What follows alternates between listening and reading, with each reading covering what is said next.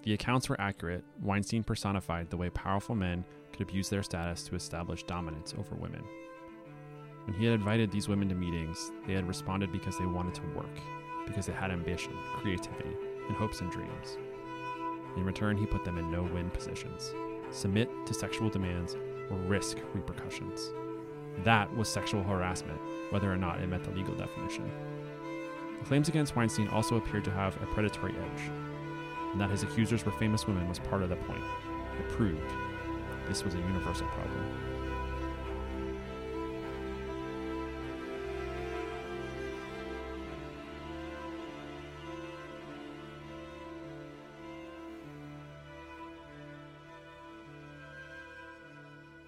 Hello, hello, hello, and welcome back to the Lit to Lens podcast, a safe place for folks who like the movie more than the book. Today is Saturday, November 19th. Welcome to episode number 64, where we will be discussing the adaptation She Said. With me to talk about the adaptation is the New York Times Daily podcast listener, Goodwill Hunting enthusiast, and Black Cube operative, Mr. Eric. Say hello to the people. E. Get on the ground, Will. Sorry, No, that was. I don't really know. that's aggressive. We don't really know what the Black Cube does. I think they uh, just perform like they intimidate. They intimidate and they gather information, hmm and that's it. Uh, when those verbs are that like generic, Yeah. you know it's like real. I wasn't really intimidated by that. I was just more confused by your well, yelling at me. we got like certain levels we can't go above. You know, I don't know if you know about recording podcasts, but you know, I, I like to keep the levels around the same pitch just so that people's ears don't blow out, and it's easier for whoever does the mixing after this to do their job. I don't know who it is. That's really thoughtful of you. um, it's actually decibel level, not pitch level. But Oh. you know, Well, who's counting? So Will does Will does the back end here, so uh, we actually thank Will for all of his efforts. you, I appreciate it. Um, well, we saw the movie last night. Before we get into the movie, let's get into the, some fast facts. Uh, the book called She Said, and I don't actually have the full title here. Let me read it for you. She Said, Breaking the Sexual Harassment Story That Helped Ignite a Movement. Uh, was written by Jodi Kantor and Megan Twohey. Was published in September 2019 by Penguin Press. It has a Goodreads rating of 4.36 out of 5, so pretty damn good. Uh, the movie was released um, on November 18th, 2022, uh, directed by Maria Schrader, uh, who was also known for uh, the Netflix, I believe it was a miniseries called Unorthodox. Uh, the screenplay was written by Rebecca Lenkiewicz, and then the film stars Zoe Kazan, Carey Mulligan, Patricia Clarkson, and Andre Braugher. Uh, the Rotten Tomato score is 87%, the Metacritic 73. So, pretty good. Yeah, I think so. Uh, a pretty delicious book that we'll talk about in a 2nd Mhm. Like a lot of goodies in there. And then uh movie watched last night. Yep. We'll get into it. Yeah, we will get into it. We will break it down, decipher all of the differences and interactions. Uh, we therein. Yes, thank you for Yeah. that. Appreciate that. Can you give us a quick recap? Yes, the New York Times journalists Megan Twohey and Jodi Kantor publish a report that exposes sexual abuse allegations against powerful Hollywood producer Harvey Weinstein. The shocking story also serves as a launching pad for the Me Too movement, shattering decades of silence around the subject of sexual assault and harassment in Hollywood and um, around the country. Yes, um, thank you for that. So, before we get into the uh, differences, or sorry, the uh, adaptation, uh, sorry, the book, We're talking about all, all of the here. above, Yeah. all of the above. Um, we're gonna do a little game here we love called Two Truths, One Lie. Eric, do you know how to play? Yes, three statements, two are true, one is a lie. Are you ready? Yes. Number one, in Academy Awards speeches given up until 2017, Harvey Weinstein has been thanked as many times as God himself or herself. Uh, number two, after the New York Times article, Harvey Weinstein had to return his Alone Academy Award uh, statue back to the Academy. Number three, Megan Twohey, um, the journalist, the co-journalist for the New York Times article, uh, has received two Pulitzer Prize nominations. Eric, do you know which one is correct or which one is false?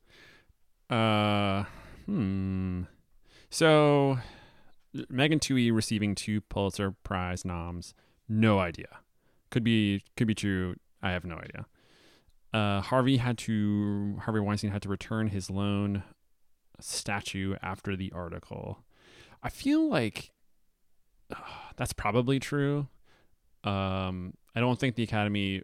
I guess it's a different thing, but like after Will Smith slapped Chris Rock, they just his punishment was to not go to the Oscars anymore, although he could still win them, which makes me wonder like how strict the Academy is Mm. with that kind of stuff. This, I mean, Harvey's stuff is like way beyond slapping Chris Rock, Mm. uh, of course. So that you know, I don't know. Uh, number one, in Academy speeches up to 2017, Harvey Weinstein has been thanked as many times as God. So this, uh, this one tickles me because I had heard. I feel like this floats around sometimes that the person who gets thanked more than anyone else is Steven Spielberg.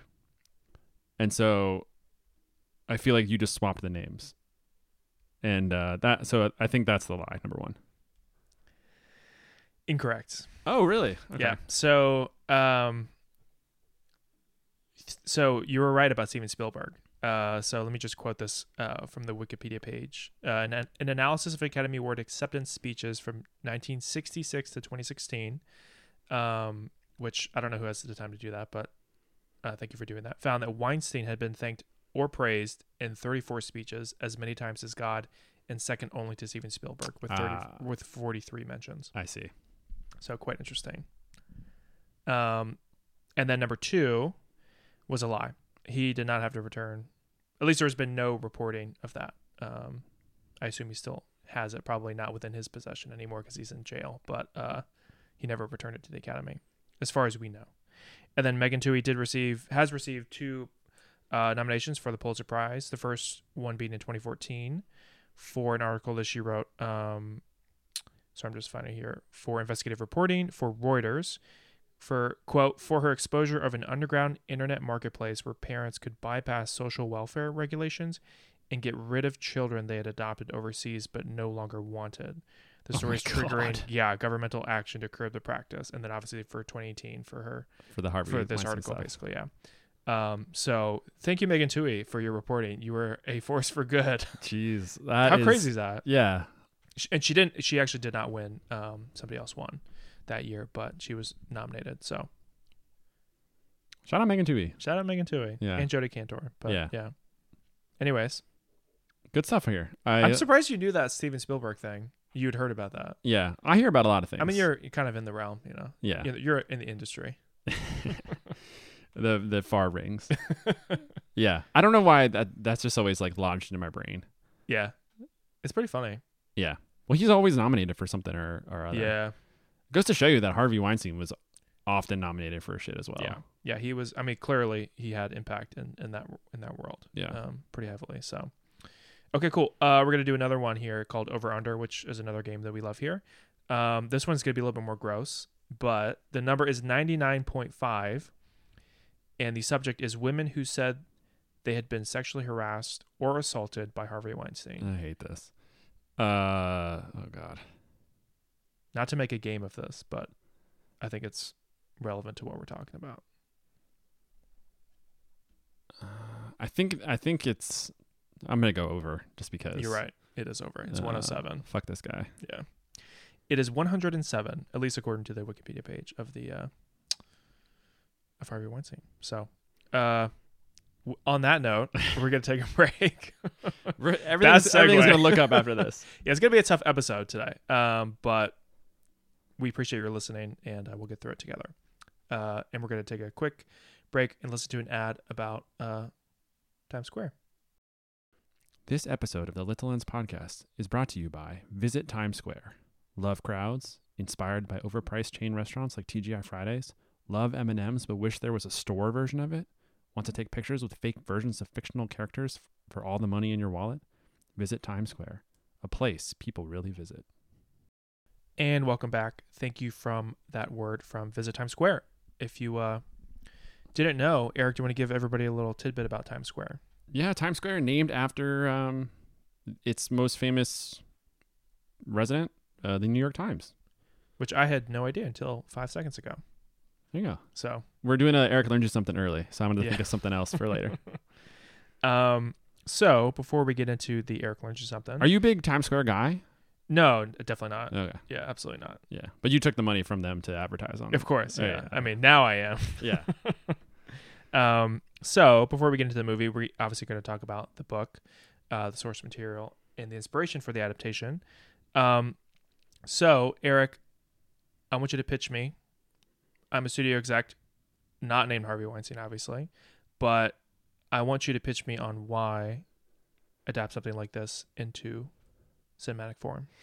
Yes. Uh, so, Mr. Executive, uh, Thank you. today I have for you a powerful work of journalism. This, in my hands, although I don't have it in my hands. You have the book here, but I yeah, don't yeah, have it. that's okay. uh, is the story of the reporters who got and published the Harvey Weinstein story. That qualifier is important because Weinstein, I, I think in Hollywood circles, and, and you know this, having worked at Miramax for as long as you did, uh, was a noted harasser for for many years, and I think it was like a fairly open secret.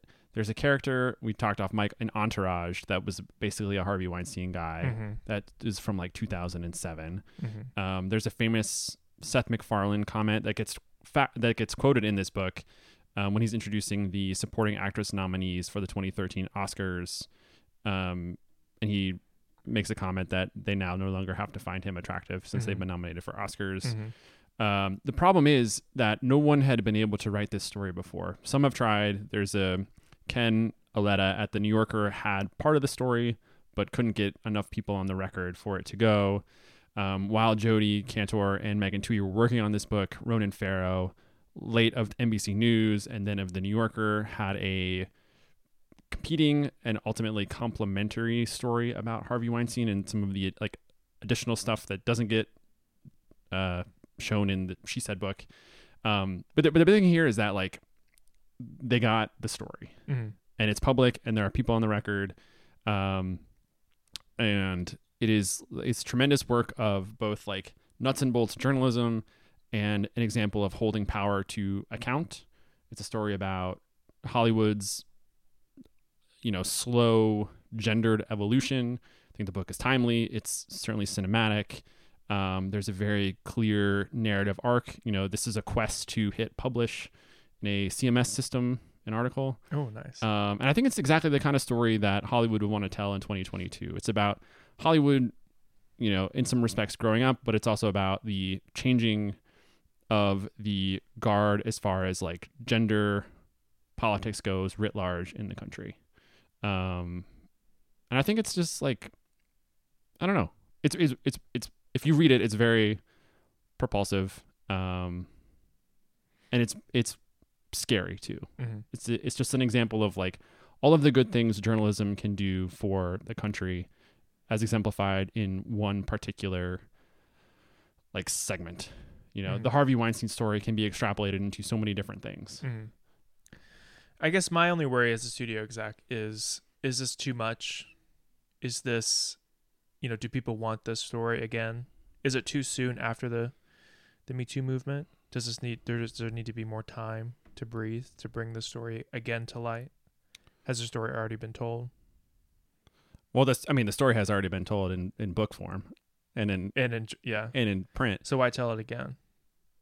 i think you're reaching a different audience probably i think more people usually see the movie than either read the book or read the full article i would imagine most people today uh, engage with an article at, like at its headline and then skim if they even click Mm-hmm. right like the the twitter twitterification twitter twitterification of people's brains today is just to get like the headline news Mm-hmm. and then move on. I think what gets lost and what this script I have for you does is center on the victim stories and it tells a more it, it tries to go into more detail about like the women impacted by Harvey Weinstein versus just the Harvey Weinstein of it all. Mhm. So it's a story about people as much as it, as, as much as it is about the like power broker, the system in play that allowed these people to be victimized. Mhm. And so it's a lot of things. Yep. Um, all in one. And I, as far as like, is it too soon? I don't have an answer for that. I think obviously Harvey Weinstein is still being tried in Los Angeles and in London, though he was sentenced to 23 years in prison from his like New York charges. Mhm. I don't know. I don't know. I don't know if there is such a thing as too soon, or if there is just a thing of like Joe, average Joe viewer, like doesn't want to deal with this right now. Mm-hmm. I don't know. I, I think there is there are some things that require like perspective. Um, maybe like a story about the Vietnam War or the Iraq War or whatever. Like there are secrets that come out later that you sort of need available to tell Mhm. a fuller picture. But this story is like pretty it's pretty much there, right? Like Mhm.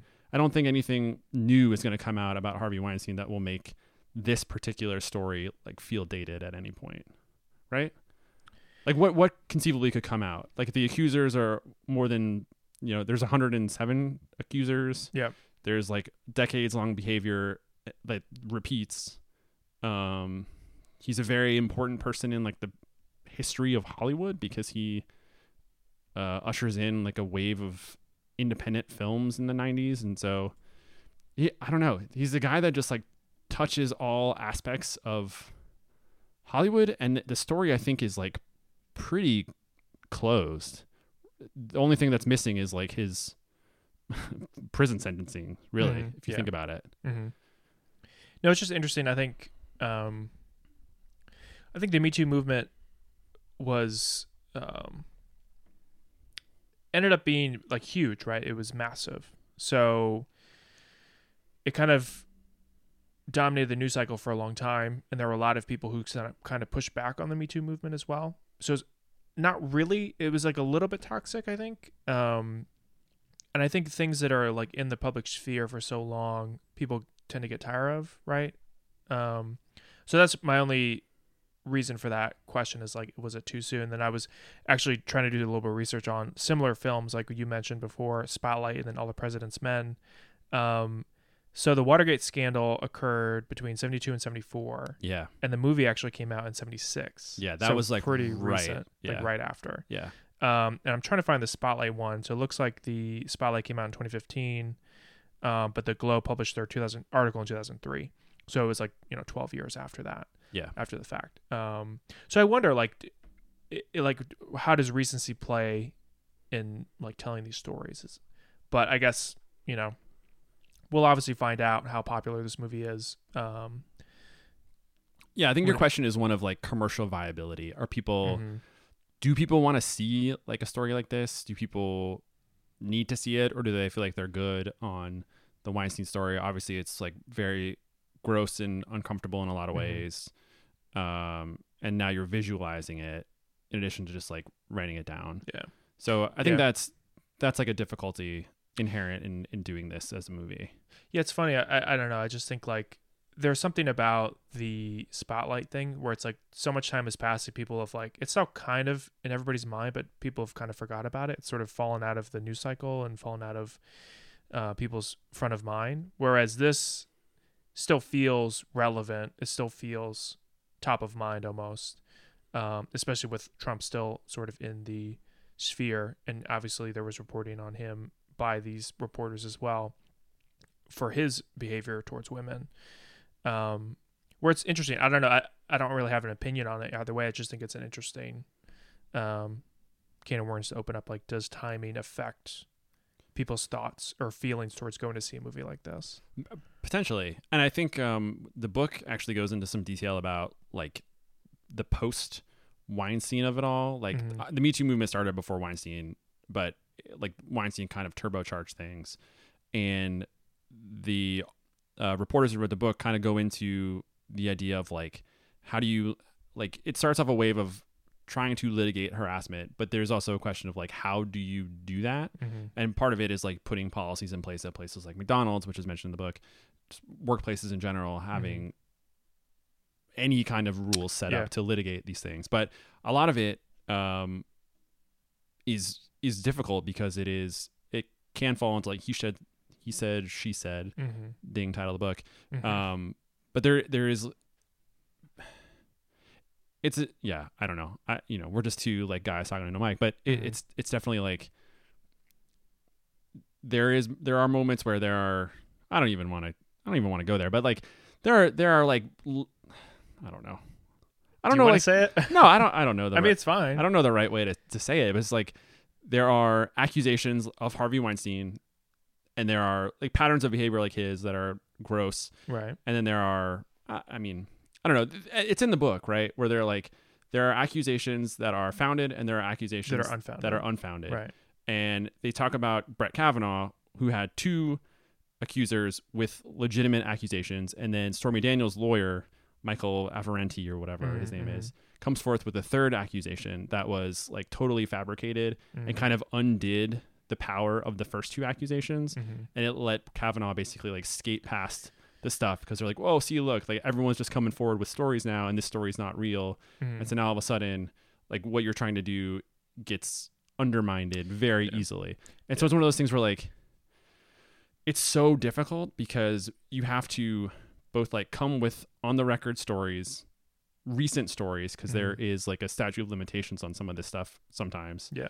um and like it's easier when there's a record of a going to the police b um people in the room witnesses Mhm. all this Mhm. there's all these like layers of things that need to be seen and had in order for it to stand up in a court of law like for the Weinstein like Weinstein in, in particular there are accusers which is a public thing Mhm. and it tells you that he is like a gross person Mhm. and then there are people that are accusing him of crimes right. there are pe- people who are accusing him of harassment which is you know a crime but there are people who are accusing him of rape Mhm. and worse Yeah. which is a felony level offense Right. it's, it's so there are different levels.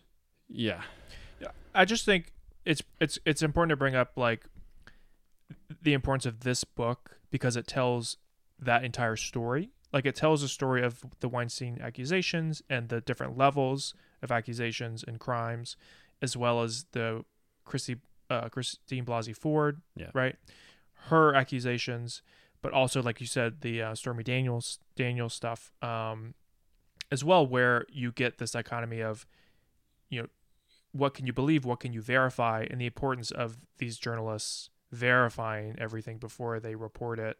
Um, just goes to show like there's a lot of a lot of stuff out there that doesn't get reported because people are either have you know NDAs or um, people don't believe certain things, right? And there's this like sort of, or, there, or at least there was this sort of realm of like who's gonna he said she said. So this is sort of like the crux behind this, obviously the story, um, and the title of this book. So I just wanted to mention that because I think the book is really important in portraying both sides of that argument, right? Yeah. In the whole story. Whereas the article, if you read it, it's a great article, but it's only one one side of the story. It's only one.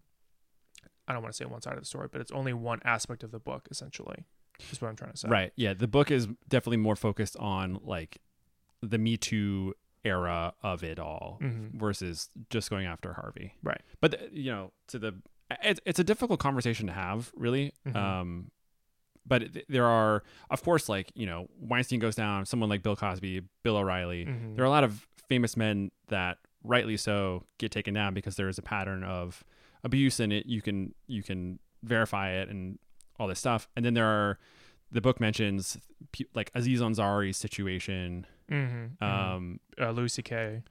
well louis ck seems like well i guess i don't know enough about that situation but that that one seems more damnable and then um uh the former senator for minnesota al franken like Oh, yeah. there there are other situations where like once the wave started like the burden of proof seemed to like fracture a little bit like Mhm. they got weinstein with like 107 accounts Mhm. and Aziz had one person kind of thing. And so, you know, they, they do talk about how the movement got warped in a sense where like it was, it, it existed from Weinstein. And then like at a certain point, certain people decided like, no, you can't Mhm. just like do all of this. And it became like very confused. Yeah, so I think the I think it was Jodi Kantor or one of the authors, obviously, um, wrote in the book that they they kind of came to grips with the question of like, did we do too much? Is this too much going on right now, or did we are we not doing enough? And kind of like grappling with that question, um, of like, did we spark something that's like kind of out of control now, or are we still not doing enough to like report on all these people? Um, so yeah, I mean, it's a it's kind of an interesting question, and um, I don't know. I just thought the book was great, and um, we should before we get to into like what we liked about it. Were there any parts of the book you were excited to see adapted? Yeah, I I think I find like journalist movies just very, like uniformly interesting. Um, it's like a detective movie, right? Like there's a Mhm. mystery. They have to find the information. They're heroes taking down bad people. You know, we talked about how this is a journalism movie is kind of like a quest movie. Mm-hmm. They have to find the stuff that goes on a blank white page, and they have to hit publish. Mm-hmm. And then like that's the the ultimate quest is to, to hit publish. So there's like a very easy through line there, and I, I don't know. I find it pretty enjoyable. But then there's also like the tertiary stuff where like, are you working the phones the whole time? Are you like Mhm. knocking on doors? Are you walking around? Where do you get stuck? You know, where does Harvey fit in? Mm-hmm. All this stuff that like is just very interesting, and the book does a. The book is is pretty like nuts and bolts on reporting. Like they talk Mhm. about the levels of sourcing that you need, the level of like documentation that you need, um, how the executive editor of the Times, Dean Baquet, um, wants them to talk to Weinstein on the record only, Mhm. so they don't allow him to lie. Yep. Um, how how they like push their story further, all this kind of stuff, which is just like really really interesting Yeah. because we don't you know work in newsrooms, and so um, just understanding what goes into. I mean, we just talked about like the the difficulties in proving harassment Mm-hmm. Especially with NDAs. what goes into what can go into a New York Times article and what is just lives on Twitter. Yeah, and also like uh, it was interesting to hear um, like the timing of the publish publishing. Like How Uh, much the time? do you- journalists- yeah. yeah, the journalists wanted to wait for verified accounts with Ashley Judd, um, and pot- potentially more people, but the um, I forget his name, but the head the head guy making the call and when to publish. Dean Dean Baquet. Yes, uh, he was like, nope, like we have all, we've basically secured all, verified all of our things. We're just going to publish it, and then you know if, if people want to come out later, we can just add to the story or write a new story later. It's interesting to hear that because obviously they're feeling pressure from the New Yorker article with Ronan Farrow's investigation. Um, that was really interesting, and then obviously the the two days for Harvey Weinstein to um, basically make a response after they presented their their findings to him, which I thought was interesting. Um, it's funny. It's like how that's an interesting question. How much time should he get? Because there is one argument. It's like he should get no time. Like he's a he's a criminal. He's a horrible person. Basically, fuck him. He can respond after articles come out. But then you get into dicey territory of like this is a hit piece, Right. That would be more biased. It'd be way Yeah. more biased. Um, but then it's like, okay, how do we give him too much time? Do we give him a week, two weeks? This is a lot of information. It goes back decades. Like he needs to talk to a lot of people probably. So is 48 hours really enough? Yeah. So you get kind of both sides of the argument, but i thought that was interesting. Um, and then the black cube stuff. Yeah, I wanted to talk wild. about that. Yeah. Um, yeah, no, I just thought it was interesting because like you always kind of think about it, or for me, like I always think about these things with like people with loads of money. Like there are these shady organizations in the background who would kind of do whatever you want for them for a certain price, uh, and you kind of get an insight into that. This organization called Black Cube, which is from Israel. I don't know if they're still operating or not, but um, they kind of they do a few things. So they basically create a fake journalist Mhm. um, where they're reaching out to people and stuff, um, as well as a fake victim. So them calling, um, I think it's Jodi Kantor, and saying, "Hey, I have a victim," blah blah blah. And then there was another person I think uh, who was set up, who basically was trying to set up a um, panel, basically Yeah. panel discussion for women's rights and uh, harassment issues and stuff like that. Um, it's just like that is crazy. Yeah. And it- worse, like more intimidating stuff, like boots on the ground, like violence and just you know intimidation, Accentu- physical intimidation. yeah. existential threats. Yeah, yeah. And, and I think if you're interested in that stuff, the the Ronan Farrow book goes into like much more detail. Does it? Okay. About about Black Cube. Mm. Um, other things I was interested to see is just like how large of a scope does the film have? Because we kind of touched on this, but like the book opens with Trump, it ends with Kavanaugh. It's sort of this like full circle opening Me Too era that Kavanaugh and Trump sort of jump over and Mhm. that like gets Weinstein.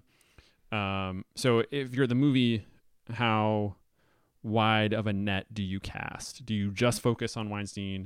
Do you throw in other stuff? Mm-hmm. Um, do you go into the Christine Blasey Ford of it all? Because uh, like the last uh, 40 pages, 50 pages of the book are about like the Christine Blasey Ford story, which Yeah. is like very interesting, but Mm-hmm. uh, it's not part of the Weinstein story unless you're reading into like a larger systemic. Mm-hmm. Um, you're looking at the larger like sys- system in place. Yeah.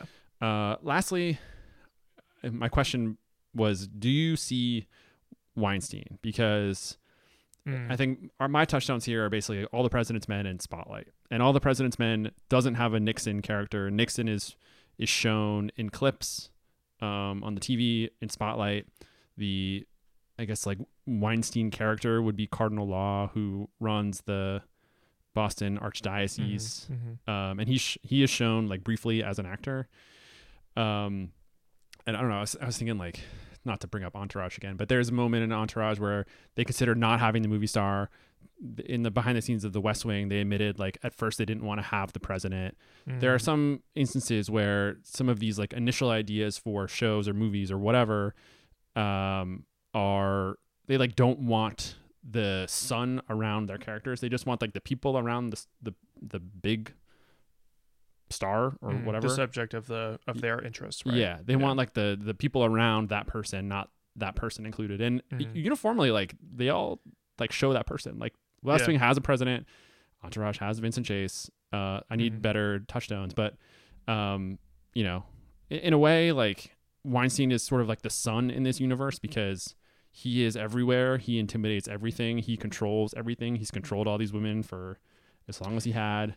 Um, and there's also a very like obvious argument for excluding him because he is a like predatory, monstrous person who um, makes a lot of people uncomfortable. He's so- also yeah. He's also not the subject of this story. He's the subject of uh, the characters. He's sort of the motivation for the characters in the story. Right. We're not following Weinstein around. We're not like doing his day to day stuff. Um, he is sort of in the background or on the tertiary as the focus for the main characters in the story, but it's about the main characters in the story, and that was why I think showing him would be distracting. Right? It's sort of like sort of like in a horror movie why they don't show the uh like the the villain at the until the very end kind of thing. like Jaws, right? Like yeah, you know, if you get in the ocean, like you might get got, but like right.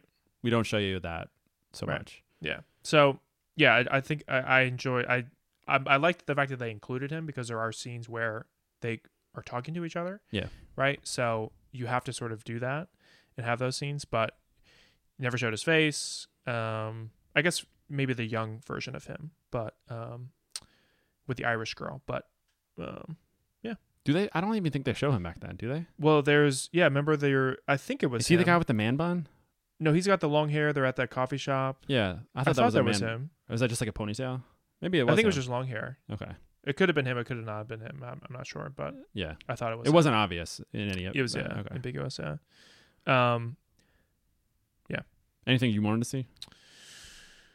the Black Cube stuff, I thought um would have been really interesting, but I was just really intrigued with the conversations between journalists and the subject, and I thought, how are they going to do that? Um, are they going to have them in the same room together? Are they just going to have this like email correspondence, which wouldn't really make sense in, in a movie? Um, so I was just interested to see how they did that. Um, yeah, kind of those things. Yeah, it But- is interesting. A lot of journalism is is like talking on the phone and or emailing. emails or texting. Yeah. Yeah. and then in a movie that was is like very uninteresting. So yeah, Yeah. you got to get Um, on a plane to Wales and to London and all Yeah, that. yeah. yeah. Um, did you like reading it? Uh, very much. Um, there's a lot of good nuggets in here. Uh, If anybody is like interested in like journalism, how it works, I think this book is amazing. Uh, we talked about how you know they never talked to Weinstein off the record. Um, I thought it was interesting how Kantor and Twohey sort of framed their request as like we can't undo what happened in the past, but like if Mhm. you speak to us, we can help stop it in the future. Mm-hmm. Sort of like way to get people to talk. I thought that was fairly interesting Mm-hmm. um there is like you know there's a Marisa Tomei section, there's a Lena Dunham section, um, there's a Gwyneth Paltrow section. There's some of the like A-list stuff you want, but I think a lot of it is a, a lot of what's cool about it is that it, it, it's not just up its own ass about Hollywood. It does talk about there's a, a woman who changed the harassment like recourse at McDonald's. She got Mhm. she made change. Um, Laura Madden, who I think is one of the great parts of the movie, um, her whole section about being recently divorced and undergoing a mastectomy and like having lost a breast, but and also being afraid of like losing her womanliness. I don't know, womanhood, just because she was going on a vacation alone for the first time without her husband, but also like was undergoing cancer, and it was just kind of a very harrowing story. Mhm.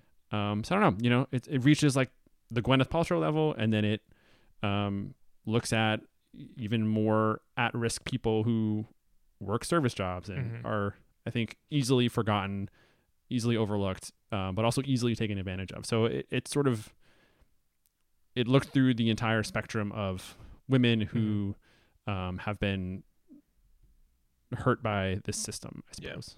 Yeah. suppose.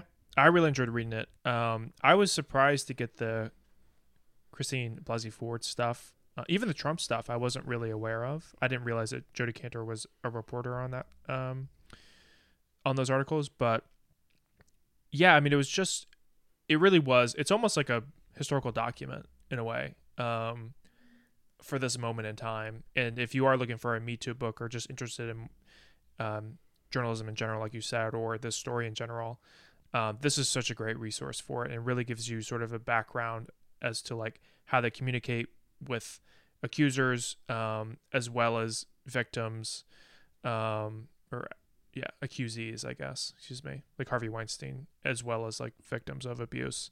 Uh, and how how important it is to actually have documentation and reporting as well as like getting around ndas and sort of the pressure that that comes with um, it's just yeah it was just really insightful. I've never actually read a book like this um, sort of about journalism in this way. Um, so it was just just really interesting and insightful from that perspective. And um, yeah i would definitely recommend it. I would i would actually probably read it again honestly Yeah. um, like down the road just because it's just like it's just really really interesting. Yeah. so would definitely recommend it. Um but yeah. Anything else? No, should we learn you something? Well, we're gonna take a little break first. We Okay. gotta we gotta uh, Pay some bills. shout out our sponsors. You know what I'm saying? So um, we're gonna listen to the trailer real quick, and we'll be right back. Why is sexual harassment so pervasive and so hard to address? Let's interrogate the whole system. My name is Jodi Kantor. I'm an investigative reporter for the New York Times. What have you got? I was told that the wrongdoing in Hollywood is overwhelming. What is it exactly that we're looking at here? These young women walked into what they all had reason to believe were business meetings. I can still see the floor plan. He kept trying to touch me. I asked him to leave me alone. Instead, they say he met them with threats and sexual demands. We're from the New York Times. I believe he used to work for Harvey Weinstein. People have tried to write this story. He kills it every time. Harvey denies any allegation of assault. Will you give me just one chance to talk to you? Are you sure that this isn't just young women who want to sleep with a movie producer to try to get ahead? You have to imagine that every call you make is being recorded and you're being followed. Can you imagine how many Harveys there are out there? You want to get me killed? The only way these women are going to go on the record Is if they all jump together. We're all here, Harvey. Who have you talked to? I have three daughters, and I don't want them to ever accept abuse. I'll go on the record. Go right. It's time to write. this is all going to come out. I want my voice back. And welcome back. Thank you for listening to the trailer for She Said. Uh, before we get into the adaptation and its differences, Eric is going to learn us something. Eric, take it away. Yeah, I wanted to talk through the levels of attribution that journalists use when writing a story. I think, especially given the Weinstein story, where there are NDAs, people who want to talk off the record, people who want to do all like sorts of different things. uh, I thought it was interesting to just talk through like some of the stuff. So Mhm. there are basically four levels of attribution. Uh, one, most obviously, on the record. This means that everything the source says may be published and quoted directly, and the source may be fully identified by both name and title. Um, this is, you know, a, a, something that provides readers the most clarity as they read a piece. They know who it's coming from and, and who they are. Uh, second level is what's referred to as on background, also known as not for attribution. This means the reporter may quote the source directly, but not attribute the quote to them by name. Um, usually they're described by their position, aka a former employee of the Weinstein Company or like senior military officers with direct knowledge of the program. Some important sources may only feel comfortable talking on the con- condition of anonymity, and I think on background is how you get around a lot of the like NDA stuff.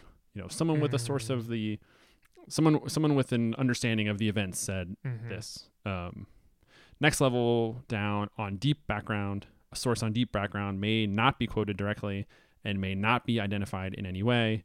Um, however, in practice, you'll see this written as "it has been learned that" or "the New York Times has learned that."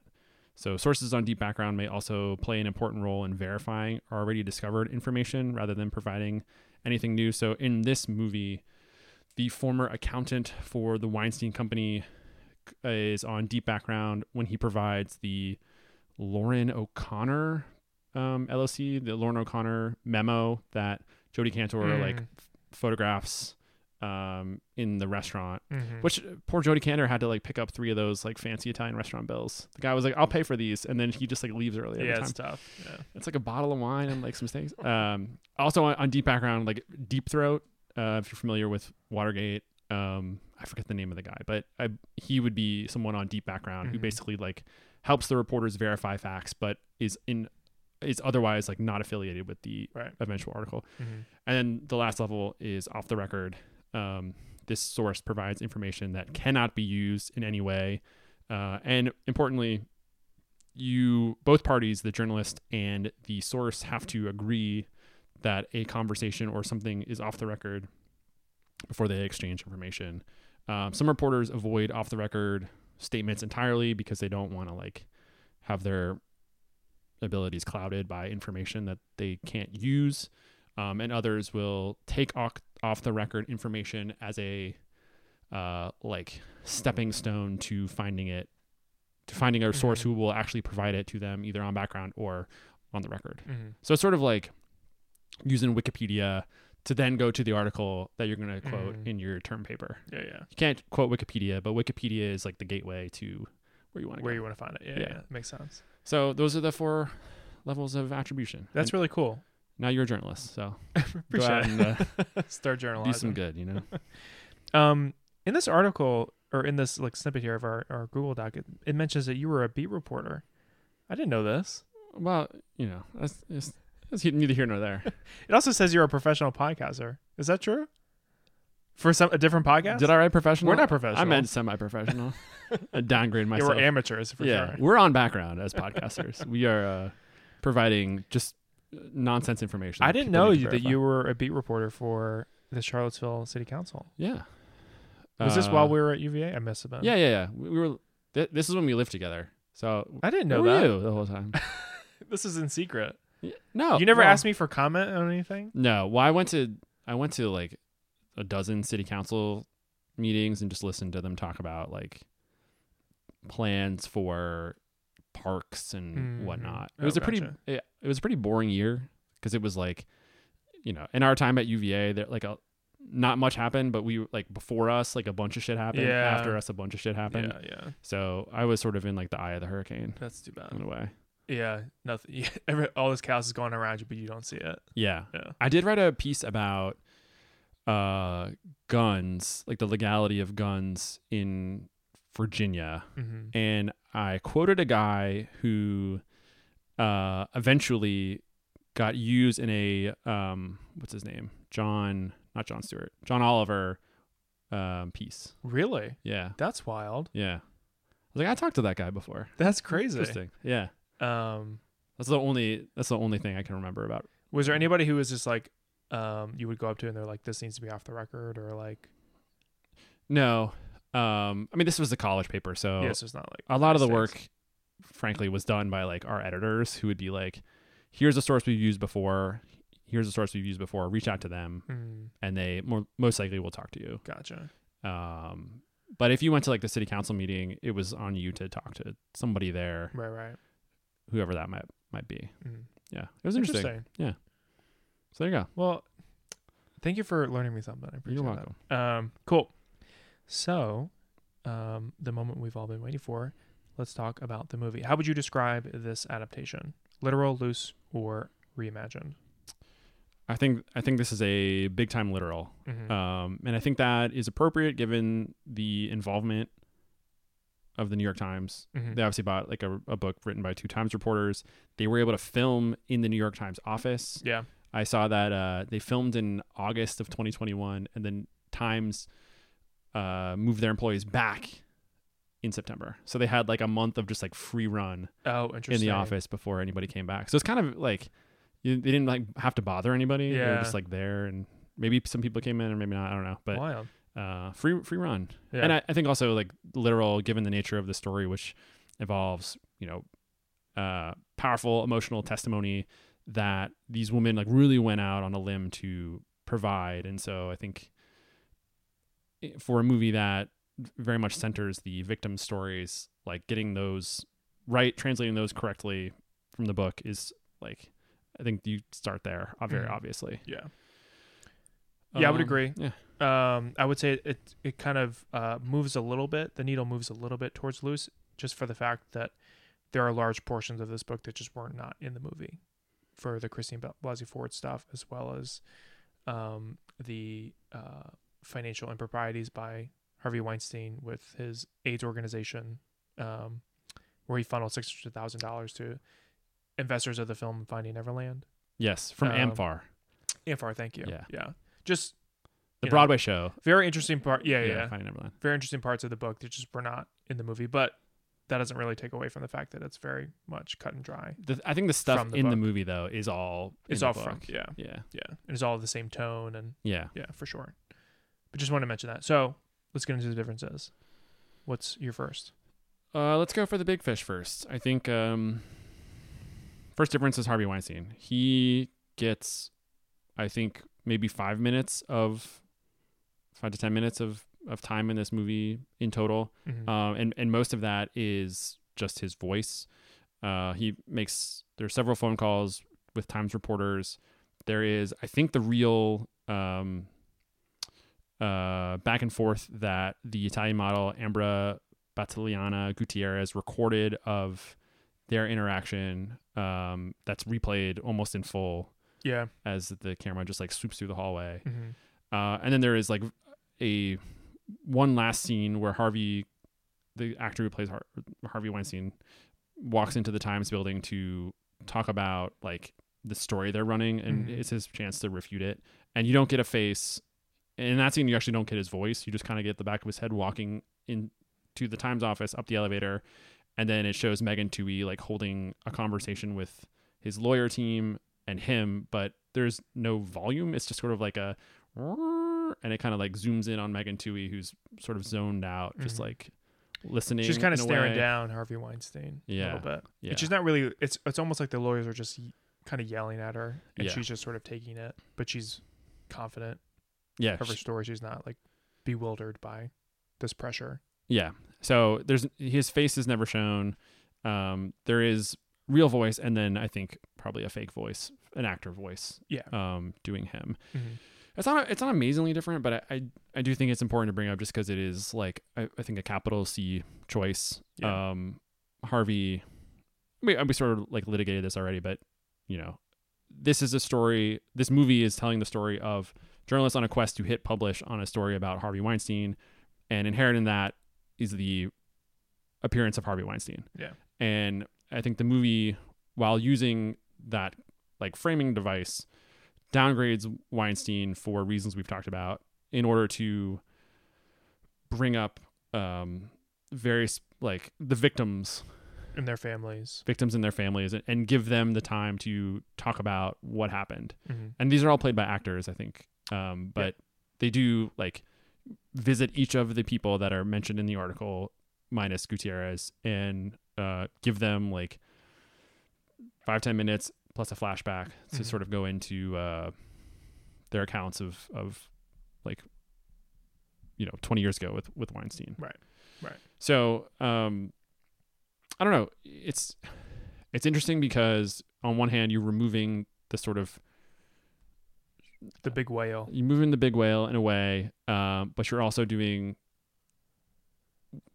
you're doing you're just doing something different. You're just Yeah. you're kind of just like shifting things around, and uh, your mileage may vary with this. Whether or not you feel like there's a I don't even know like an appropriate sense of dread. I don't know if that makes sense here, but Mhm. the fact that like Harvey Weinstein is sort of everywhere. When you lose him, and we talked about Black Cube, you don't get a ton of Black Cube Right. in this. So, do you think there is enough of like antagonism in this story uh, to make it? Do you think there's enough antagonism in this story, or are you okay with just like we get to see the victims, we get to see them hit publish, we kind of know the rest, Mhm. um, or did you want the like extra existential threat to like the publishing of it? Does that make sense? It's a good question. Yeah, I th- it's a very good question. It's like, do you need to see the antagonist doing his bad things? Do you, do you need to see him committing these crimes? Um, well, not committing the crimes. Well, I mean, you I could mean, do that, right? yeah, like, I you guess could, suppose you could. You could do that, or you could also just have him berating around and assembling his troops against the New York Times as well.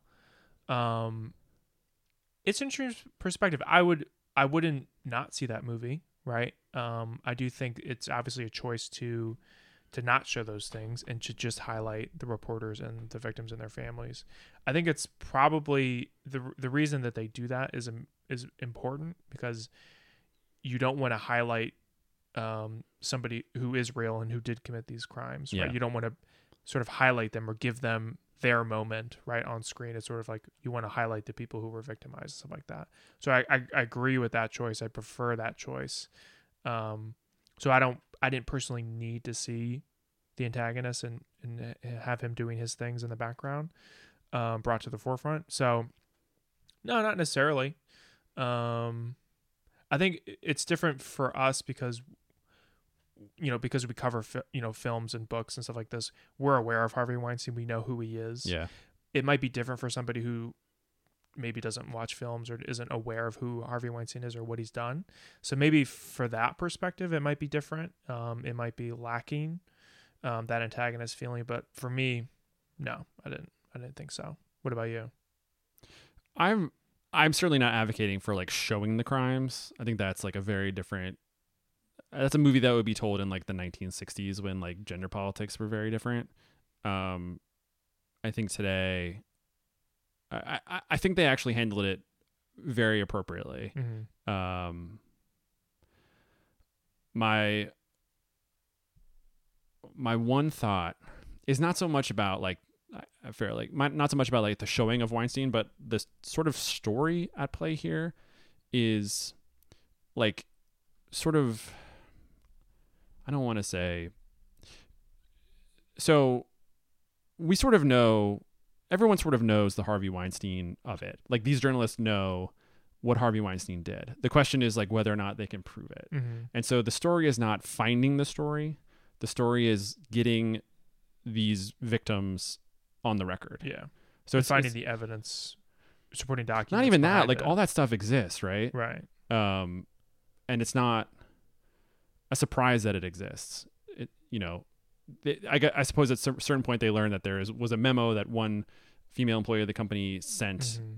that is a uh, real time damnation of Weinstein's activities.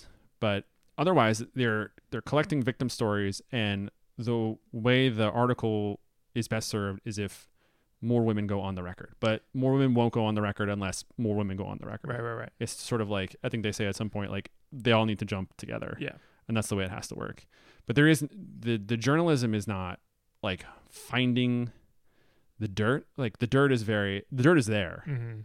Everyone kind of knows he's a harasser, abuser, all this stuff. What they don't what they what they need to do is get the people who were victimized to like say so in the New York Times.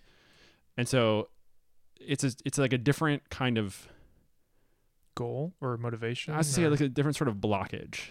Like the see blockage is not is not the the unvisibility of the truth or like the obstruction of truth. It's like how do we get you, Ashley Judd, to say this in the New York Times? yeah. How do we put your name in our article? So it's in in a way like the antagonist is like an NDA almost or an NDA, yeah. and uh yeah The fear of retribution. sure yes yes yes the fear of retribution and it's it's it's like cloudier Yeah. and so I, I don't know if i'm explaining this well or right but like we just talked about the greatest beer run ever how Mhm. vietnam is a sort of like nebulous thing because Mhm. there's no hitler whereas like they talk about in you know greatest beer run like okay you know when our parents fought in world war ii there was hitler it was very obvious when you go I fight in vietnam it's like less obvious who you're fighting Yeah, and so with this movie like It's less obvious. do you need I, I, it's both obvious and like You also don't obstructed in a way because they Yeah. don't they don't use Weinstein as like a I don't this metaphor is running out of steam, but like they don't use Weinstein as Hitler. Right. Weinstein is just sort of like there. He's the backdrop. Yeah. I get what you're saying. I think, and the book doesn't do, the book kind of misses as well. Like, they say um, multiple times in the book and movie the fear of retribution. You know, the actors or the actresses um, don't want to speak out and don't want to go on the record. They don't want their name in this because they're afraid that Harvey will, you know, come at them in some way, maybe physically, maybe through lawyers.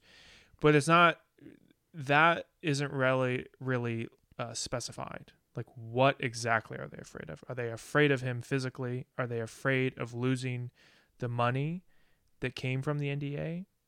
Are they afraid of maybe the public being a public persona? Those things are not necessarily described or specified through each victim's story. Um, and that's something that's a little bit lacking, I think, in both stories. I think they do a better job in the book of explaining, whereas like some people are motivated um, to not have to pay back whatever settlement that they received right through the NDA, because if they do go on the record and they do say that he did these things, like that provides grounds for Harvey Weinstein to pursue them legally Yeah. and get that money, that settlement money back, which you know maybe they do have or they don't have. Um, but that really wasn't specified. I think is what you're getting at, Yeah. Well, like the fear of being a public person, essentially. Yeah, I think I'm just I'm putting it out there. Like, it's a it's a sort of a hard thing to to talk about because it is so nebulous and like cloudy. But it's just like they more or less succeed on every front that they show. In the book, there is very obviously like a bunch of women they reach out to. Some of them are famous, some of them are not. Many of them don't talk, and you can't show the women that didn't talk in the movie Mm-hmm, because they didn't talk, and so there's no there's no way to do that. I guess you just sort of have to show the those folks who made the first article, Yeah. who went on the record, or you know have since come on the record that influenced the first article. Um, I don't. I, yeah, I'm just thinking through like the this- the wall, like the roadblocks to hitting publish, and Mhm. like, was it? Could it have been stronger? Was it strong enough? Um, how to strengthen it, kind of thing.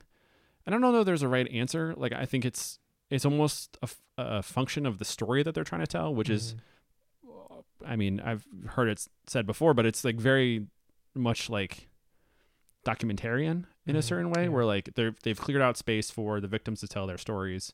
The other actors, you know, they're that that is what the the movie cares about Mhm. is like the victim stories, not Weinstein, the person who committed this, who did whatever, who, Mhm. who rich, had who like was able to I don't know ret- retribute is not the word, but like his his like wrath is not a part of this movie. Yeah, it's right. really just the victim stories, and so I guess my thought is like, is that a movie, or is that like fictionalized doc documentary? as you were saying. Yeah, we also don't get like Harvey's wrath everybody talks about Harvey's wrath, his sort of bipolar nature of like being this charming, charming guy one minute and then this like total psycho yelling and screaming at somebody the next, and then obviously committing acts of sexual harassment and assault another minute. Um, so it's funny, yeah. I mean, not funny, but like it's interesting to see how because we don't see that, and we're not sort of uh, privy to that, and we don't visualize that on the screen. Does that diminish the stakes of the film at all? Like, does that diminish or the like not diminish uh, is the wrong word, but does that sort of change the stakes? Does that sort of change the feelings of um, why these women aren't speaking out or why they're not going on the record? Because if we do see something like that, obviously we connect with it. And because we don't see that, maybe there is a block, right, for having this antagonist character. Um, I don't know. It's an interesting question. Yeah, I mean, we've only seen the movie once, and we saw it last night, and I think there's there's is like there's a whole lot of nuance that goes into any of it, Mhm. all of it. Yeah. Um, and I, I think it probably probably opens up like a very slippery slippery slope as to if you allow him in it a little bit, he's got to be in it like all the way Yeah. because that's the only way it makes sense. Yeah. He either gets grounded or he is just like everywhere. And I think if you put him everywhere, it's it sort of becomes like this is a stupid metaphor, but like when there's a streaker on the field, you don't show the streaker Yeah, because you don't want to encourage other people streaking. So Right. why would you put Harvey Weinstein in a movie? Because then you're saying like you, you, He also you know, it- just by filming it, you're g- sort of like glamorizing it in a way. You're like, this is worthy of Mhm. film. It's so terrible. Right. Like all these like serial killer shows, right? Yeah, like yeah. because Dahmer eats people, it's worth 13 episodes on Netflix or whatever. And, And, it's like, talking about it. yeah, and in a certain way, like And then it becomes sort of an actor's thing. It's like an actor is sort of portraying this character, and it's like a big role for this actor. It's sort of like this thing everybody wants to see. Oh, we got to see, you know, Joaquin Phoenix be Harvey or whatever it is, right? Like that would be a great role for an actor because it's such a big personality, big character, risky, right? So they sort of yeah get rid of that entirely. Yeah. There's that. There's not that aspect of this movie, which is interesting. I think yeah, I guess it's you're limiting the myth. There there, Yeah. there cannot be myth because you're not allowing it to like gestate. and that's sort of the point of the movie right? Point of the point of the story is to like diminish those people like you just said and not encourage that kind of thing um, and not give them sort of the screen time and, and the uh, the glow up or whatever. Um, yeah. I'm I was just thinking out loud, you know. no i mean as far as like somebody's got to do it right? Somebody's got a thing for us yeah, appreciate it.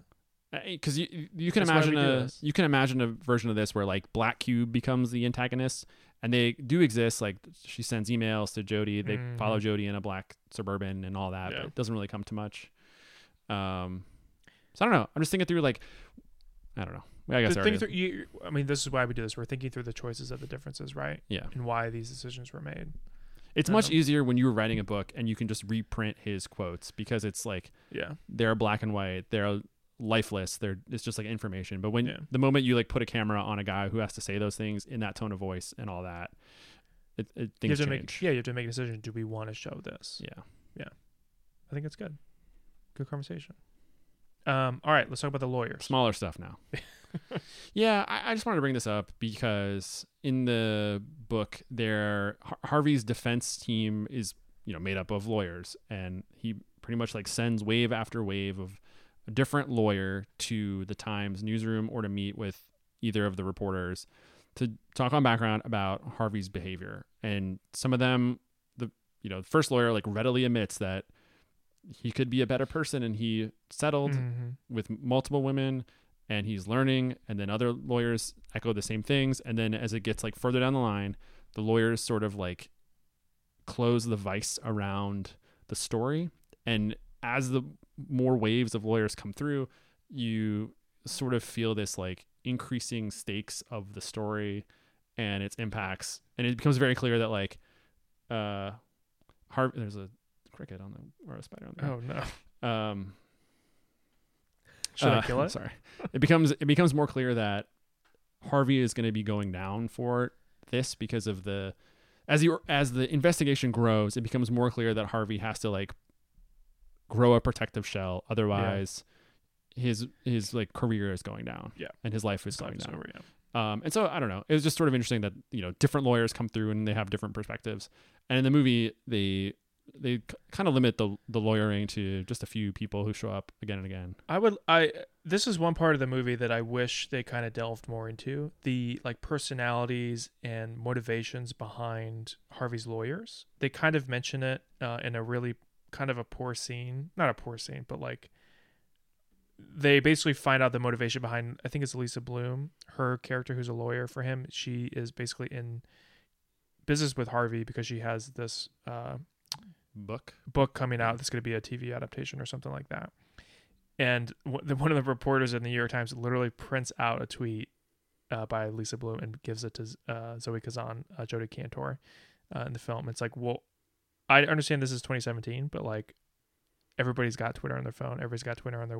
I guess there's all these deleted. laptops around. You have to print out a fucking tweet. I guess tweets can get deleted, you know.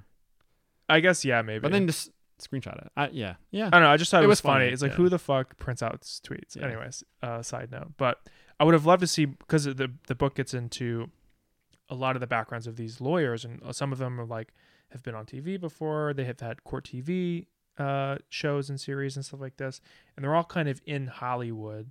Um, and you know their motivations are uh, maybe not as noble as maybe other lawyers might. Um, so it's just kind of interesting, as well as like uh, the the relationships that Harvey has and sort of the connections of like, oh, this is like somebody's son who works for the Weinstein Company and blah blah blah, and like all these connections are made, and um, you know, it, it just sort of paints a overall picture of like who these people are supporting him and defending him whereas we don't really get that in the movie at all i mean they kind of mention obviously lisa bloom's character but they don't we don't get the other characters um, as well Yeah. In the book, Lisa Bloom is like a wannabe star where she's like using her perch on Harvey's shoulder to Mhm. like tell the people that she's making him like atone and, and grow. But Mhm. it's she's doing that. Right, right. I, Lisa Bloom, she's becomes like very big main char- main character energy. Yeah, yeah. To like to do all this stuff. Right. Uh, Maybe it's just a function of like if you're if you're pumping down Weinstein, then you just don't need the waves of lawyers to to do all this because now you're just like introducing new character after new character after new Right. character. Um, I don't know. Is like as reading material, it's you're you're watching this guy like trapped in the spider's web of his own like doings, Yeah. like kicking, trying to get out of there. You know, he tells stories where like, oh, you know, I uh there's a very famous story in 1977 there was a snowstorm and we all needed to get one thing from the quickie mart and someone Mhm. wanted like a 40 someone wanted a bag of chips and i said give me the new york times Oh, yeah, because God. i am loyal to the new york times and it's just like the the the final on the strokes of like a Yeah. drowning man Yeah, yeah. and it's it's like very like interesting um, Yeah, yeah. but i think i think it all comes down to like the the movie just had a different focus and For sure. some of the stuff just got dropped but again Yeah. a minor thing Yep.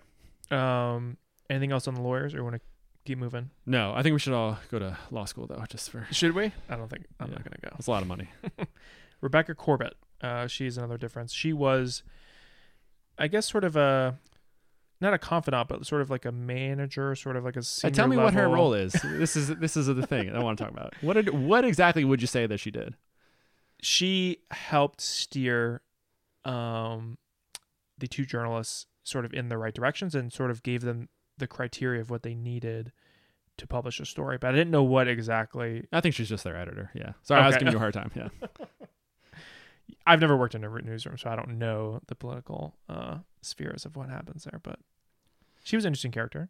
Yeah, I, I wanted to bring her up because so the the book obviously is written by Megan and Jodi. The article that the book is based on uh, is actually written by Megan, Jodi, and Rebecca. Mhm. So immediately, like as it levels up from article to book, she gets dropped. Obviously, she's a Times editor and not Mhm. going to edit or participate in a book necessarily. Right.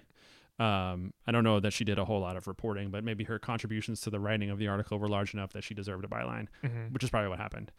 I I wanted to talk about her just because it's it it goes to like a larger thing about this cast of five journalists that we have. There's Megan and Jodi, Rebecca, played by Patricia Clarkson, uh, a guy named Matt Purdy, who's the bald white guy that's just hanging around. Yep. And then there's Dean Baquet, who is the executive editor of the Times. Um, it's it's a lot of people for like this story, and the, it's it's. I feel like they were all kind of like sanded out and smoothed out, and their personalities like didn't quite come through. There was like so many voices that you weren't quite sure whose voice meant what. Mhm. Um, like Matt Purdy, was he the editor of Metro, the Metro section of like the you know general uh, like what did what was his purpose there um it's when it's one of those things in in these movies where like the ben bradlee the uh marty Baron, like these executive editors play such a large role because they're the ones that are going to be on the phone with like the person like ben bradlee is the one that has to deal with nixon or Mhm. marty Baron is the one that like gets a call from cardinal law uh the reporters don't get that call uh dean Baquet is the one who gets the call from weinstein Mhm. so automatically you have like two layers of people, the reporter and the executive editor. But in a real newsroom, you have in betweens. You have like line editors, you have like section editors, you have all these different people, and they have to exist because like Dean Baquet is not jumping in on like a one on one with Megan Twohey. Right. There's someone else that's doing that, and Yep. they're reporting to him. But because it's a movie, you sort of have to collapse a lot of those distinctions. And I think when you do that, you risk losing some of the just like identifiable characteristics of some of these people. Mhm. Like Rebecca Corbett is really interesting. She lives in Baltimore, commutes to New York, and like lives in a hotel for a week, and then like goes home every weekend. Mhm. Uh, sort of like Joe Biden, you know, training up and training back for the weekend. Man of people. Um, and she's just like very interesting, good at her job. Editor who, uh, in the book is the one that, like you said, like steers, pushes, encourages them to like get documents, get people on the record. This is like the minimum we need to get this out. Like Mhm. you're collecting stories and that's great, but like we need to push for on the record. Mhm. Uh, we need to push for stuff.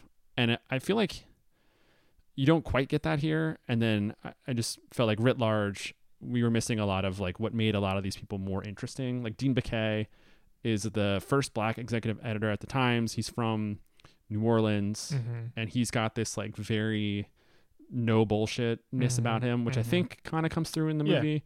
It's a little perhaps more comedic than it was in the book, but you know Mhm. that's when you get the right actor in, you know things become Yeah. I don't know. I, elevated. I, I felt like in a way, professionally, as professional people, Mm. I felt like a lot of these characters were sort of like empty in a way. Mhm. Like there's a scene where Jodi and Megan are going to that woman's house, and uh, Megan's like, "Jodi, you take the lead. You're more intimidating." Or whatever it is. They have like a back and forth it's like, about why why am I not intimidating? who's more intimidating.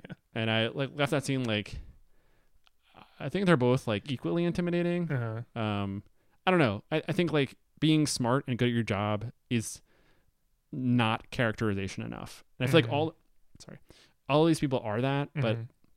I don't know. I wanted I wanted like a little bit more nuance to some of the mains. Yeah, I mean, you're totally right. We didn't get any background on um, Rebecca Corbett or Dean Baquet at all. I mean, we, I mean, honestly, we didn't even when Dean his Dean Baquet's his character's introduction to the movie is just like he walks in on a meeting room and he's like, "Oh yeah, I've had to deal with Harvey in the in the past and it was really ugly," and like that could have been anybody that worked at the Times. We had no idea that that was the executive, whatever his role is, but high up, Yeah. right? Um, so we didn't get that at all, as well as Rebecca Corbett's. You sort of got the impression, obviously she's more senior. They come to her, they see her as this sort of um, role model character, um, and sort of coming to her for advice. That I think comes through um, in the movie, but yeah, we don't get the fact that she lives in Baltimore. We we sort of get the fact that she lives in a hotel room. We sort of get that vibe, but it's obviously not explained. Um, I do think that I was just thinking of Spotlight, and they do a really great job of this because in the movie, um, there's this new character that comes in, sort of like the head editor. He is sort of introduced, and he's brand new, and because he's an outsider, he's able to sort of push everybody to investigate the Catholic Church a little bit more thoroughly. Um, Marty Baron. Marty, thank you. Good, good call. And um, you ha- you kind of get that background because you're introduced to the other characters, the the um, investigators and the reporters, talking about it, sort of in the background, like, oh yeah, this new guy's coming in. we don't really get that for Dean Baquet as well as Rebecca Corbett. We don't get sort of what other people think or how they feel about these higher level characters. Um, and we just get no context really. Um, we obviously, as the movie goes on, you understand Dean Baquet is obviously running the show here because he's like initiating these calls. He's talking to Harvey. He's kind of talking down to Harvey because um, he's dealt with him in the past.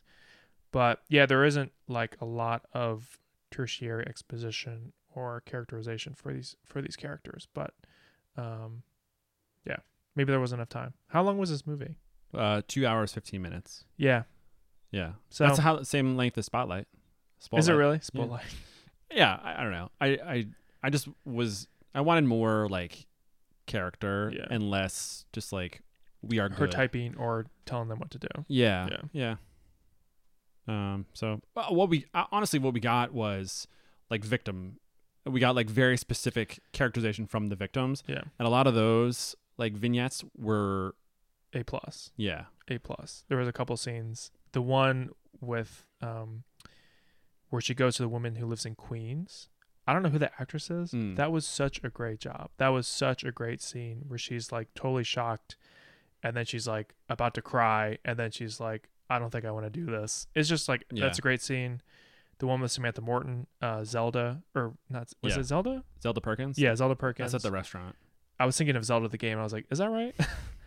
that yeah, that scene was great. Also, um, yeah, there's a few of those that are really good. And, then, the, the, one uh, the Laura end. Madden yeah, on the on the beach. yeah, that was really good. Yeah. Uh, So I, I guess that's I, I that's guess sort of the purpose of this movie. Yeah. Right? So, you like expanded your orbit on characters, to, and it's not just like the the core five that are breaking the story, but it's Mhm. like the ten that are involved because Yeah. you get you get Ashley Judd, um, and you get more people. yeah, So that's probably that's probably what happened, yeah. I mean, they could have bumped it to two thirty, right? or just like in their day to day, you learn more about them. I Mhm. don't know. We we certainly got their family life, and which is a segue into our next section here. Yeah, um, but just professionally, I wanted to know how they were different, yeah. or Like, like, what were their how were their roles different? yeah, Yeah, we didn't really get that. yeah. That's true. But let's talk about the next one, Yep. which is parenting. Let's do it.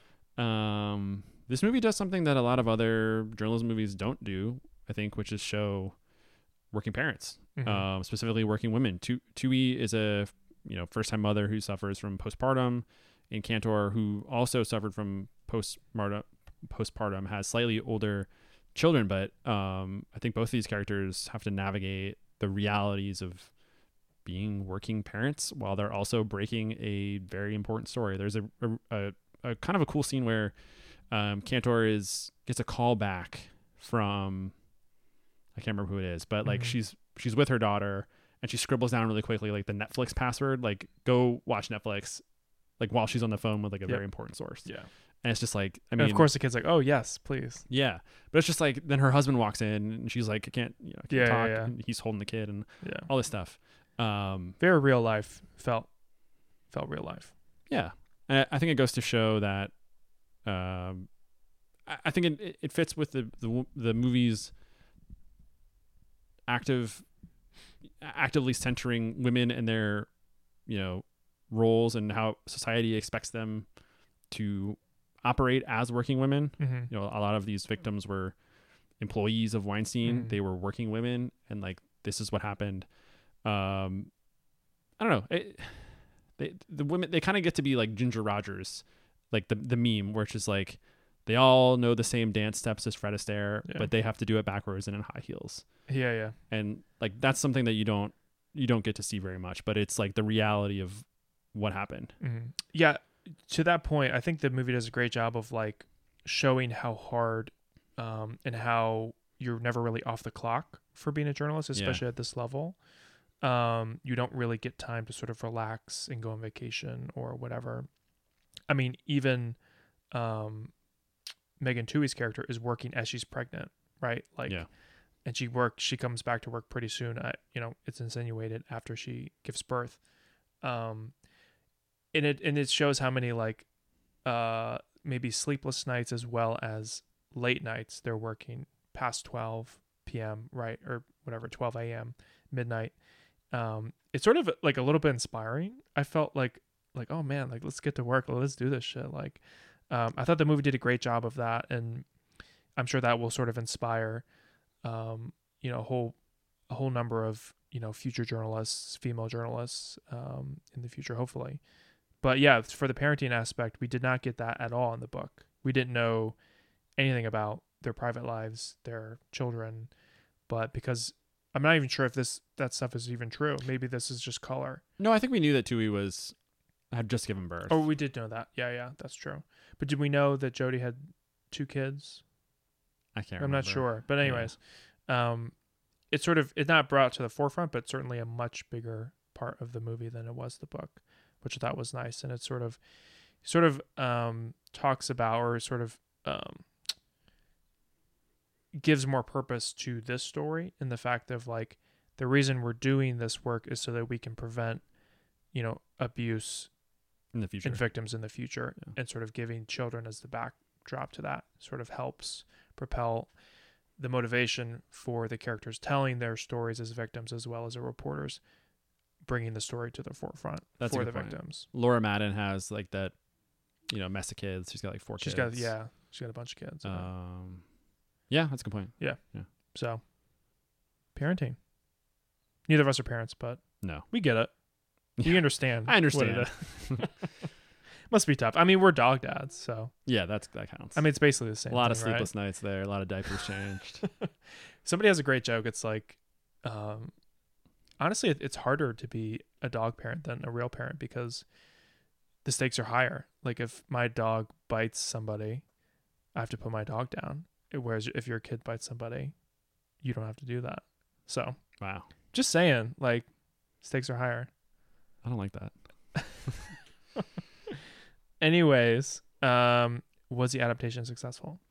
I think so. Um, we got the soups and nuts of the Weinstein story, um, and it it gave us a broader understanding of the systems that like enabled someone like him to remain in power for as long as he did, mm-hmm. and it it did so like in, in a in a very like emotionally wrenching way. Mm-hmm. Um, it, it was very like people first, and I think uh, that I think it was successful. Okay, I agree. I um, yeah, I thought the movie was great. I thought the book was even better, but it the movie did enough justice to the source material that, um, you know, it didn't stray off or it wasn't like a poorly done adaptation. I thought it was good. Yeah, for the reasons we've spoken about for the past hour or so. Yeah.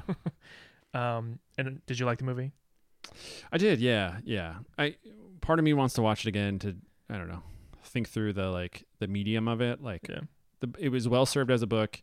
Would it be more well served as a documentary versus a a movie? Mm-hmm. Um, I understand why they did what they did, but we're talking about movies here. You know, I don't know. I, am thinking about the, like the medium here, right? Yeah, not just film. Yeah. So, um, I did like it though. I thought Yeah. it was I thought it was like harrowing and um very effective. Me too. I would love to watch it again, maybe a couple times. Um, because I, I don't know, it feels like it's tough to talk about a movie so soon after you've seen it. Sometimes you need to let it settle, or sometimes you need multiple viewings. But, um, yeah, I liked it. I enjoyed it. I would definitely watch it again. Okay, hot takes. You go first. The failing New York Times is alive and well, baby. Look at this. They're out here. Uh, Jodi Megan Twohey's getting nominated for two Pulitzers for Yeah. her work. You know, They're pretty good. they're holding uh, holding power to account. You know, As they should. that's what you want. That's what you want. Yeah. Um, my hot take is that I, I kind of mentioned this at the beginning. I think I'm just gonna say it. I think it's it's too soon to make a movie like this and have it be as effective.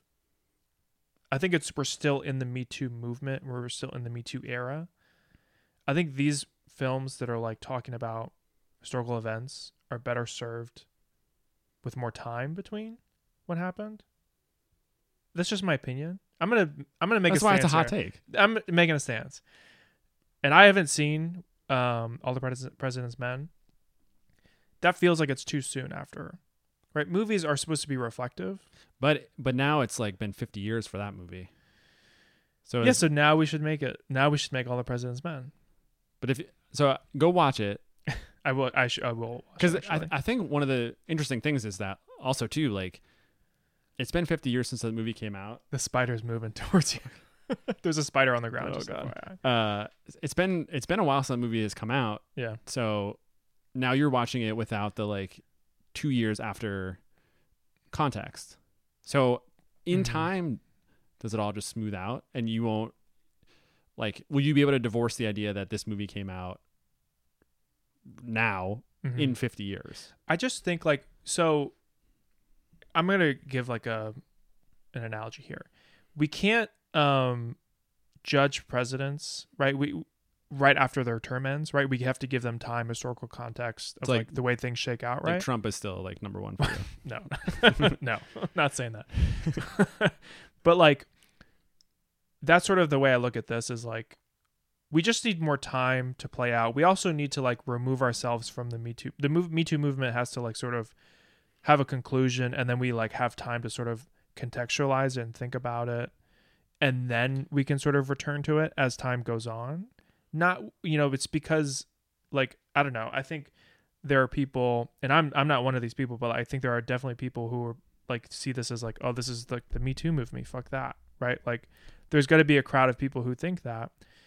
And you almost don't want that, right? You want to sort of have people forget about this period of time and move on, right? Do other things. And then return to it after you've had that sort of historical context of time to think about it. Um right? And sort of remind yourself of it right? Because the reason Spotlight is so good isn't because it happened right after the uh, the article came out. It's because we had time to sort of grapple with the article. We had time to think about the Catholic Church and what they did, and then we sort of forgot about it. And then that's why another another bad example is like, uh, what was it? United '93, right? That came out like almost a- immediately after, and like nobody wanted to see that movie Yeah. right and like it's like this is way too soon like um i don't know that's just my hot take that's that's all i'm saying Yeah. i just wish there was more time Yeah, I see that. I also I do think it's it can be like dependent on the Oh my god, the spider's moving again. the storyteller because we just talked about Greatest Beer Run and Mhm. the take of that movie was like and Vietnam was maybe bad. And it's like a, a person in that time learning that Vietnam was maybe like different than what they thought. But that was like an accurate representation Mhm. and the guy, you know, Peter Farrelly got like bad reviews because everyone's like, "Wow, congratulations, you finally learned that Vietnam was bad." But if you're putting yourself in the context of the time, Mhm. God, I thought the spider was on me. Uh, if you're putting yourself in the context of the time, it's different, and Yeah. I, I don't know. I, I think it's I think it it can work, and I think it, and I think also like if you wait and tell a story, it can fail. i see what you're saying So I I think you're you're not wrong, and uh, I'm right. no, I, th- I think you're I think you're not wrong, and I think also like you are right. You're not wrong, and you are right. I, I i think uh, yeah i just think it doesn't like the fact that it came out now isn't a bad thing i just think they would be better served if there was more time between Right, because at some point, like the the Me Too movement is going to like dissolve into the culture Right. as just like an understanding of how to treat people. yeah it's like a, we'll, we will all have a general understanding of like of that and we'll it, it will sort of conclude and we'll all move on with new standards right Yes. and then whatever time will move on and then we're like we'll show this movie we'll make this movie and then it's like oh that's why we that's why we have these standards we have today right we're sort of reminded it's like if we're still in it we're not really reminded it's like it's already happening i, I understand Yeah. Yeah. I, I I I imagine at some level there's probably like an arms race for, uh, like Hollywood to get these things out before like other people yeah can get these things. Like how many Nixon movies were being made in like 1975? yeah. You know, probably Too many. multiple. So Yeah. you gotta someone someone had to like move fast. yeah And is that a reason to do it? I don't know. this is me beating a dead horse Oh god. just fyi Yeah. um okay so movie or book Uh, book. No surprise. same we don't need to expand Uh, see the previous 90 minutes. uh, what are you to remember most? Um, that in the New York Times newsroom, only one person at a time could work in their CMS. You know. Oh, interesting. Very true. Like Yeah. someone had to save it, and the next person get in. I work in a CMS, and uh, that's also true. Is that right? Yeah. If Oh, you want to make like back end edits, uh, only one person can do it at a time. That seems like Yeah. not good for the New York Times because they have so many different stories going at one time. I imagine they they at one point had a like live document, whether it's like a Google Doc or like a Mm. Teams, like a, a live Word doc, and then they moved it into the CMS to like see how it looked, and were like ready to go. They, like at a certain point, they were like ready to go. But it was in the CMS for a while. I feel like it was in the CMS for those two days, right? yeah. I guess you just save what it if someone like accidentally like hit, you know hit the button? And the thing also too with in the in the movie, the guy just like hits the publish button. I don't think it works like that. I think probably like eh, there's like a two factor where like he would hit like Publish and approve, then- and then someone else would hit publish Oh, I see. or something like that. Yeah, that way you don't accidentally. yeah. He did do like mobile, Web, desktop, or yeah. web or whatever, and then publish. I thought that was interesting. I felt like a little too easy for me, you know. I mean, maybe yeah, maybe the New York Times is failing. Also, there are there are a couple moments where uh, Jodi is interviewing, like when she interviews Zelda Perkins, Mhm. they talk for a long time, and she like isn't writing anything in her notebook, and it like really distracted Oh, me. yeah, I was yeah. like, "Fucking write the Because she was so captivated by the story. I know, but I was like, It's called acting. "Come dude. on, yeah." Well, they, yeah, they were acting with each other. They weren't. She wasn't like. I was like, "Write notes down. How are you you're gonna forget this? You don't get You're not it. recording this. You got to write the notes. You're You gonna don't forget. She, how's she gonna forget if she's so captivated? Time time ruins all. Know. Um, I like like you mentioned, I really love the scenes with Samantha Morton and uh, the Mother and Queens. Like I said before, I just like those were the A plus moments for the movie for me. So, okay, we did it. We are we are at time here. We uh we made it. And um, if you haven't listened, check out our most recent episode on the greatest beer run ever, and keep an eye out for our next episode on Bones and All. Um, any shout outs? I'd say start fasting now because the next episode is going to be a hungry one. I like your illusion there. There you go. No shout Um, out. Well, shout outs to the New York Times for, uh, you know, keeping uh, keeping journalism alive. Yeah. No, great job. Shout out New York Times for winning the Pulitzer too. I mean, they got their they got their money. And buying Wordle. That was cool. Yeah. The what? buying Wordle. Oh yeah. There you go. Do you still Wordle? No, Yeah. I don't think anybody does anymore. No. It's probably a bad investment at this point. it's for their game center. You know, you know about the game center. No, not really. Yeah. Oh well. Um, New York Times Daily, uh, mini crossword. I do that. I don't do crosswords. Shout out to the the daily mini crossword. Shout out. Yeah. You don't you don't do the full crossword, Uh, it's not free. You got to pay for that. so you don't do it. You don't support the New York Times. I don't. I listen to the New York Times Daily podcast free on Spotify, which is where you can listen to our podcast and all of our back episodes. Thank you so much for that plug. See you next time.